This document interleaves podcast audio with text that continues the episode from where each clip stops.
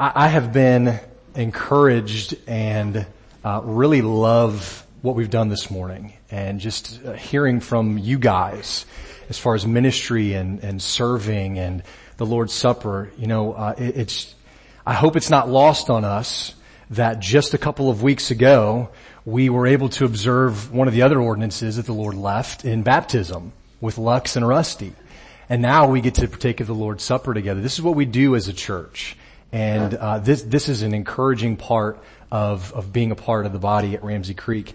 I want to start off today uh, by just kind of saying how thankful I am for the last seven months. We've had guys that have stepped in and filled the pulpit and preached. I mean, almost without skipping a beat. And guys like um, Mike Capps and Jason Hamilton and John David and Darren Janelle and others. And I, I, I, I appreciate you guys. They didn't know I was going to do this, but I want you guys to know how much I appreciate you for preparing and delivering those sermons and for serving our church in that way. Uh, it's it's not lost on us, and so thank you guys. Appreciate you for sure. Um, I'm also, yeah. Thank you.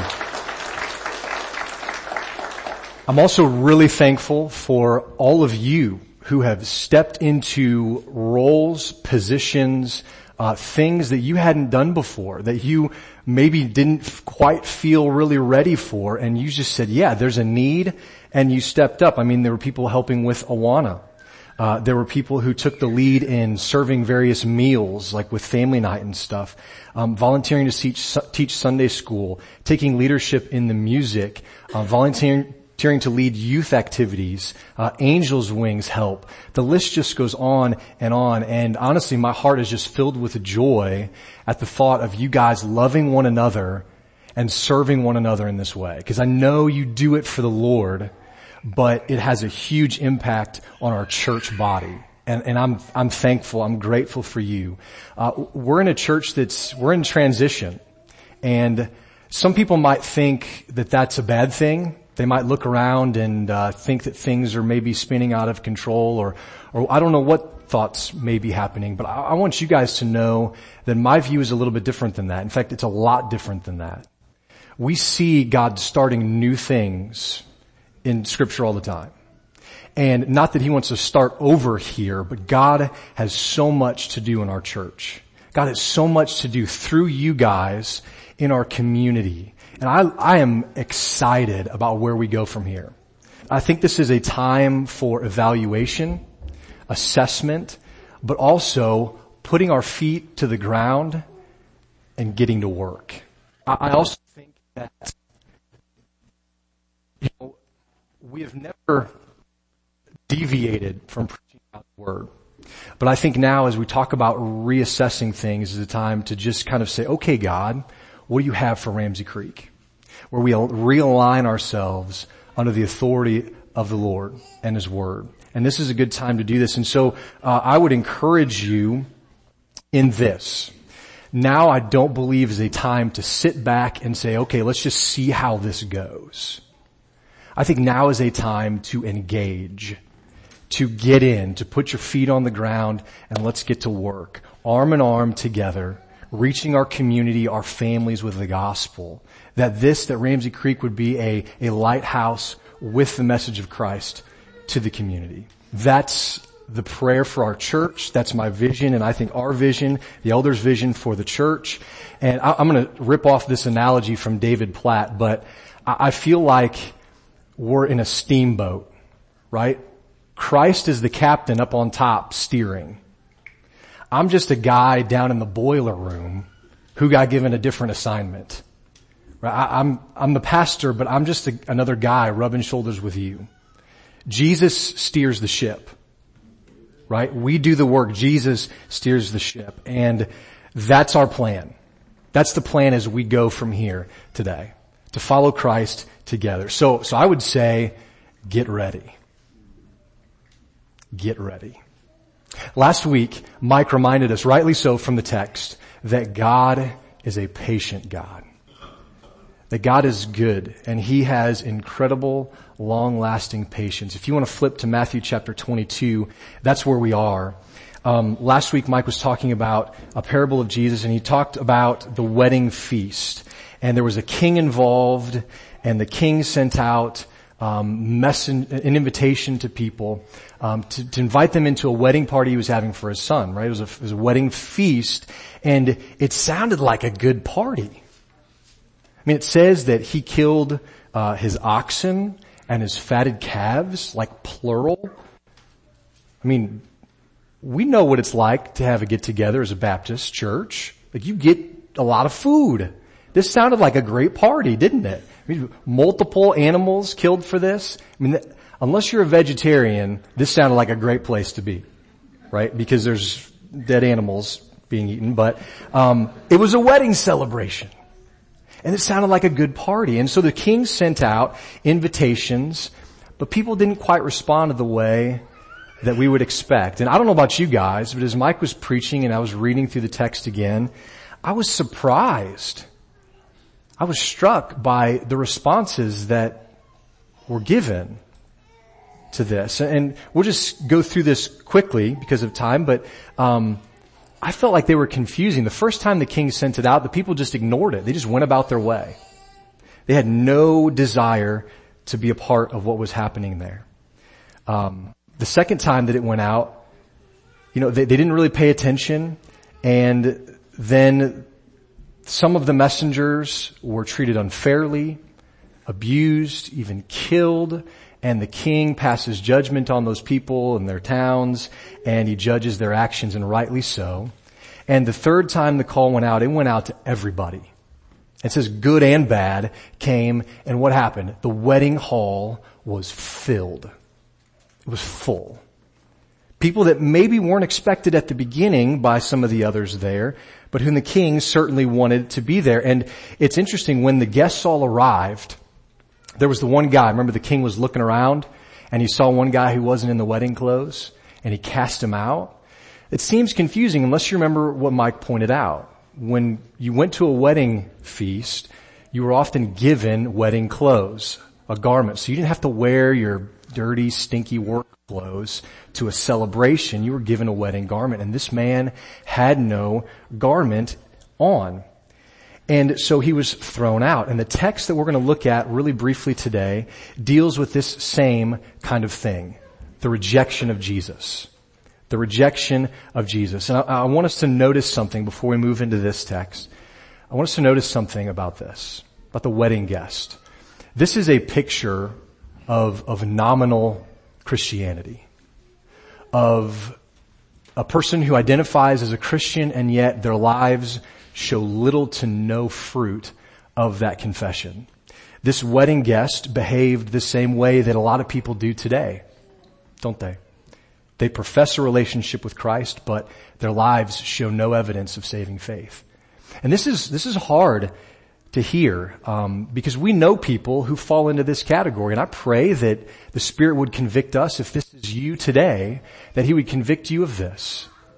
Because a lot of people know things about christianity right? They can use the christian lingo. They know how to make it sound okay. But then when difficult things arise or there's a challenge or things don't go their way you see the real fruit of their heart start to pop up. And that's what it was like with this uh, unwanted guest at the wedding feast. Unfortunately, when people oftentimes are confronted with this kind of a thing in their lives, they don't respond as we would like. They respond as most of us do. They kind of dig their heels in. Well, wait a second. What are you saying about me? I, am not a Christian? What do you mean? How can you judge me on that? And they dig their heels in and they show at their core that they're really not followers of Christ. And this shouldn't cause us to respond in anger or resentment or pushing them away. No, this should cause us to respond in, in greater love, in greater pursuit of them. Not to say, hey, what you're doing is fine, you know, just go, go about, do whatever you want, that's fine. Not in that way, but to pursue them with real, the real love of Christ that says, I love you enough to point these things out so that we can find a solution in the gospel together. That's what it should cause us to do. But these people, when confronted with this inconsistent lifestyle, they, they don't respond that way often because they have no real joy in God.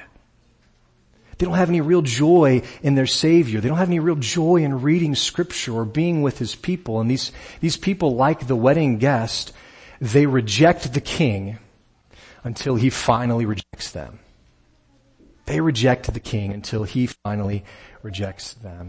So, friends, I, I would encourage you, when you hear the call, when you hear the invitation of the Father to salvation, to the wedding feast, that party, don't dig your heels in in rebellion. Don't think you can get to heaven on your own without a relationship with Christ because the Bible doesn't teach those things. And in the end, that is a rejection not just of the king, but of salvation.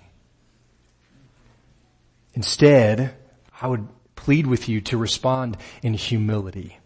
Not in pride, not in arrogance, but in humility repenting of your sins, being reconciled to the King, so you can enjoy that wedding feast forever. That's our hope as a church body, that we would gather around that invitation to enjoy the Lord forever. Now throughout Jesus' ministry, we see a similar picture of God's patience of his faithfulness. And Jesus shows that here in our story today with the Pharisees. But look back at Matthew 21 verse 45 for just a second. When the chief priests and the Pharisees heard his parables, they perceived that he was speaking about them. They got it. Did we notice this? They understood. He's talking to me. Have you guys ever felt that way? Because I can almost guarantee you, if you've been somewhere with someone preaching the gospel, they don't have you in mind specifically when they're speaking. And yet, the Spirit of God works in such a way that it seems like we're the only one there. And that that person is speaking directly to us. The Pharisees knew that same kind of a thing. And yet we have zero indication that their hearts were changed because of it. And I don't want that to be the case for you today. They saw that he was speaking about them and yet they continued to harden their hearts and refuse to submit to him. Now, realistically, if you want to get right down to it, if you are breathing right now, God is exercising patience in your life, isn't he? He is showing his kindness in patience to you right now. And if he's being patient to you, brothers and sisters, men and women, the, the invitation is still on the table. Do you understand what I mean? The invitation to the wedding feast, if you are breathing right now, that invitation is still available for you to respond to. Even if you've rejected it before, even if you've denied it in the past or forgotten about it or not acted upon it, God is patiently waiting for you today. And our prayer is that you respond in repentance and faith.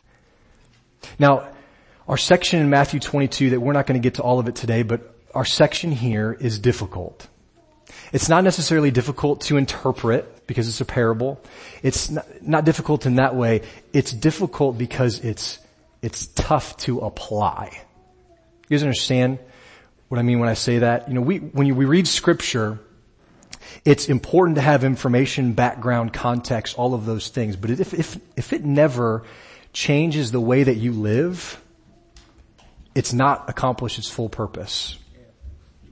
So it's not difficult because it's hard to interpret. It's hard to apply. But everyone who rejects Jesus has a reason for doing so.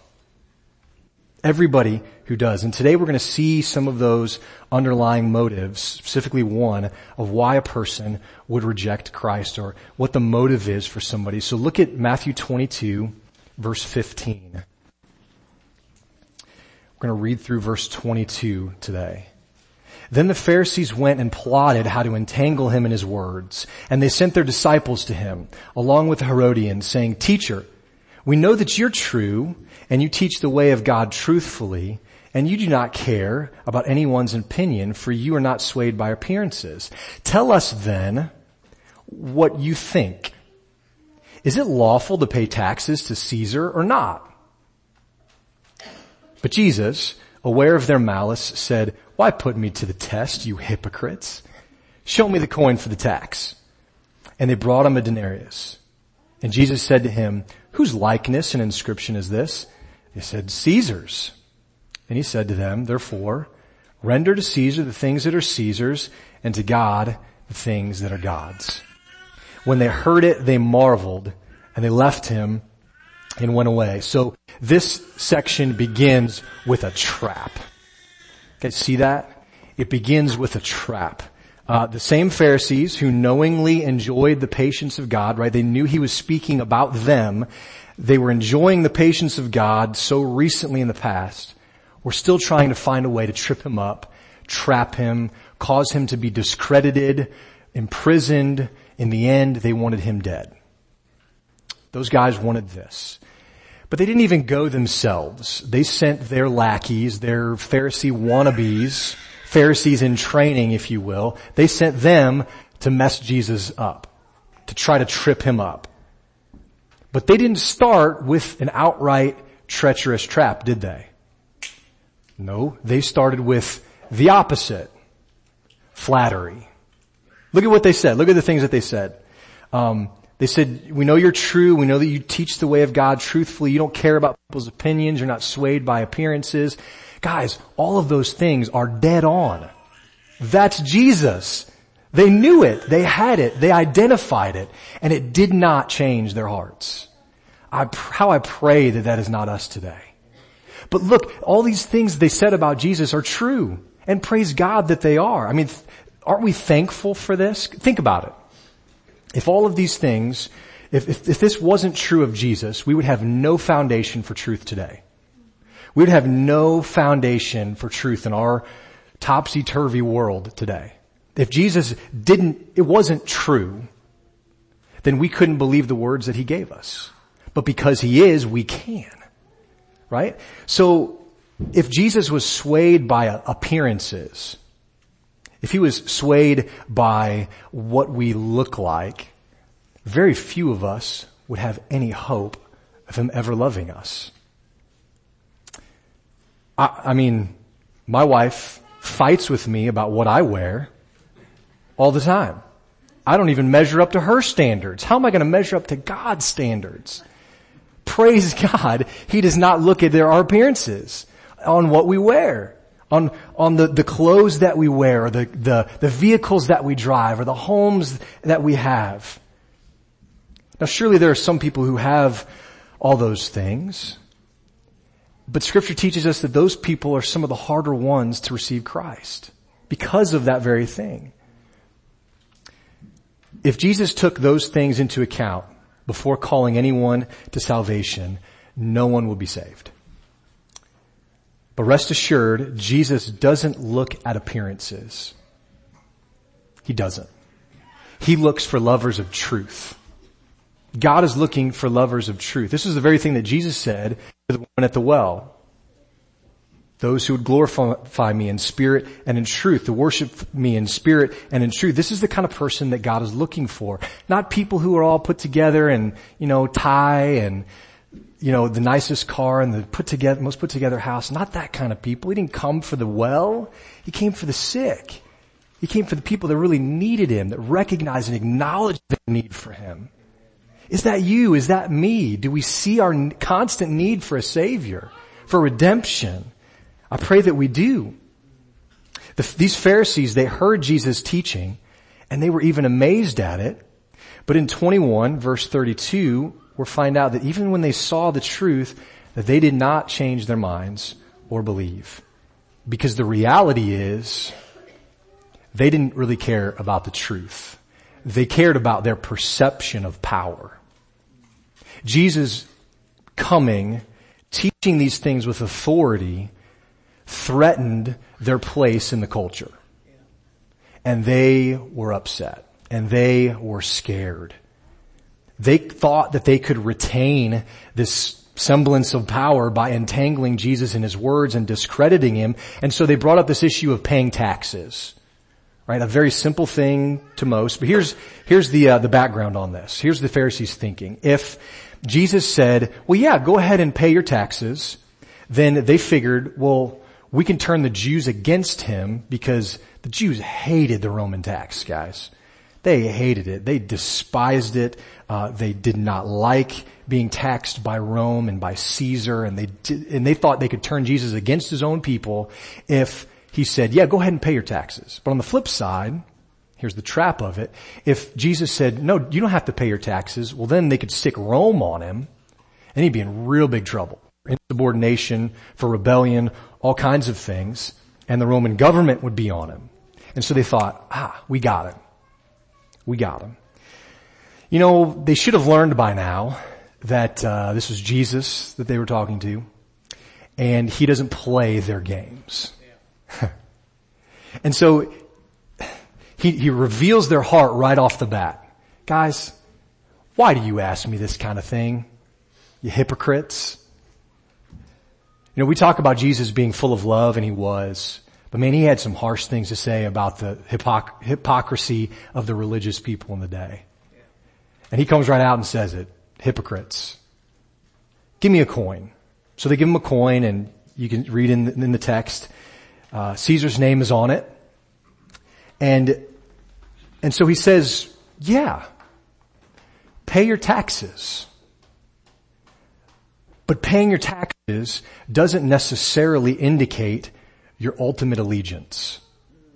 Right? Because Jesus had no interest in coming and establishing this political kingdom that opposed Caesars in Rome. That wasn't his intent. So he said, well, go ahead. Pay your taxes. Obey the civil authorities because this is not your home. You are not a citizen of Rome. Brothers and sisters, you are not a citizen of the United States of America. You are a citizen of heaven. And that is where our ultimate allegiance lies. Now we're, we are to, it's clear here, we are to obey our civil authority. Pay your taxes. But this is not your home. Don't get so caught up in the things of this world that you forget who your king really is. So Jesus says, pay your taxes, guys.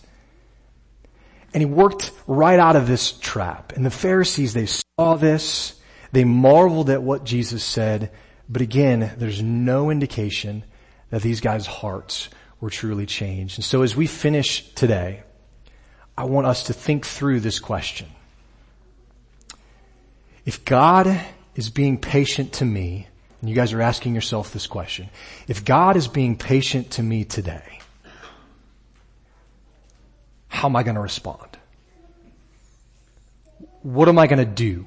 In reality of that. And we've already said, if you're breathing, we believe that God is being patient with you. So if that's true, and you are, how are you going to respond to this patience today? Many of us respond in the ways that the Pharisees did. We see the truth, we acknowledge Jesus for what he really is, for who he really is, and yet we walk out the doors unchanged. Pray that that's not you today. Because even if you've been saved and forgiven of your sin, guys, recognizing God's patience and redemption in your life is a constant daily thing that should cause us to fall down at the cross over and over in repentance, in humility, and in gratefulness. And we celebrate this year, Emmanuel, God with us. Guys, He's here. His patience is waiting, but it doesn't endure forever. Because the light is only here for a short time, John 12 says. It's only here. It only walks among us for a short time. So respond when you can. Respond now, today. If his patience is waiting, respond in repentance and faith. Don't dig your heels in. Don't reject Jesus. Be saved today. Let's pray together.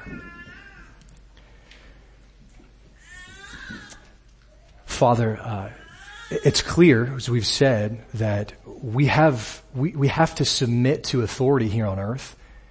Um, civil authority is something that you, you speak of in Romans. You give instruction to your people, and we are to obey them so far as, as they uh, teach us to obey you. Um, and yet, Lord, this is not our eternal home. Lord, help us not to be short-sighted. Help us to take on the long view of eternity, to look and see, Lord, there is unending joys found in Christ for all eternity.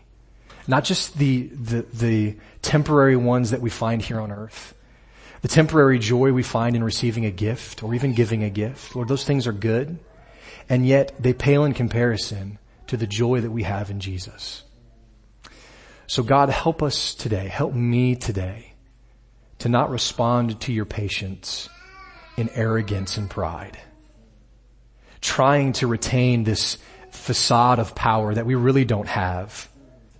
Lord, but instead we bow our hearts in submission to you, the Savior who is with us now.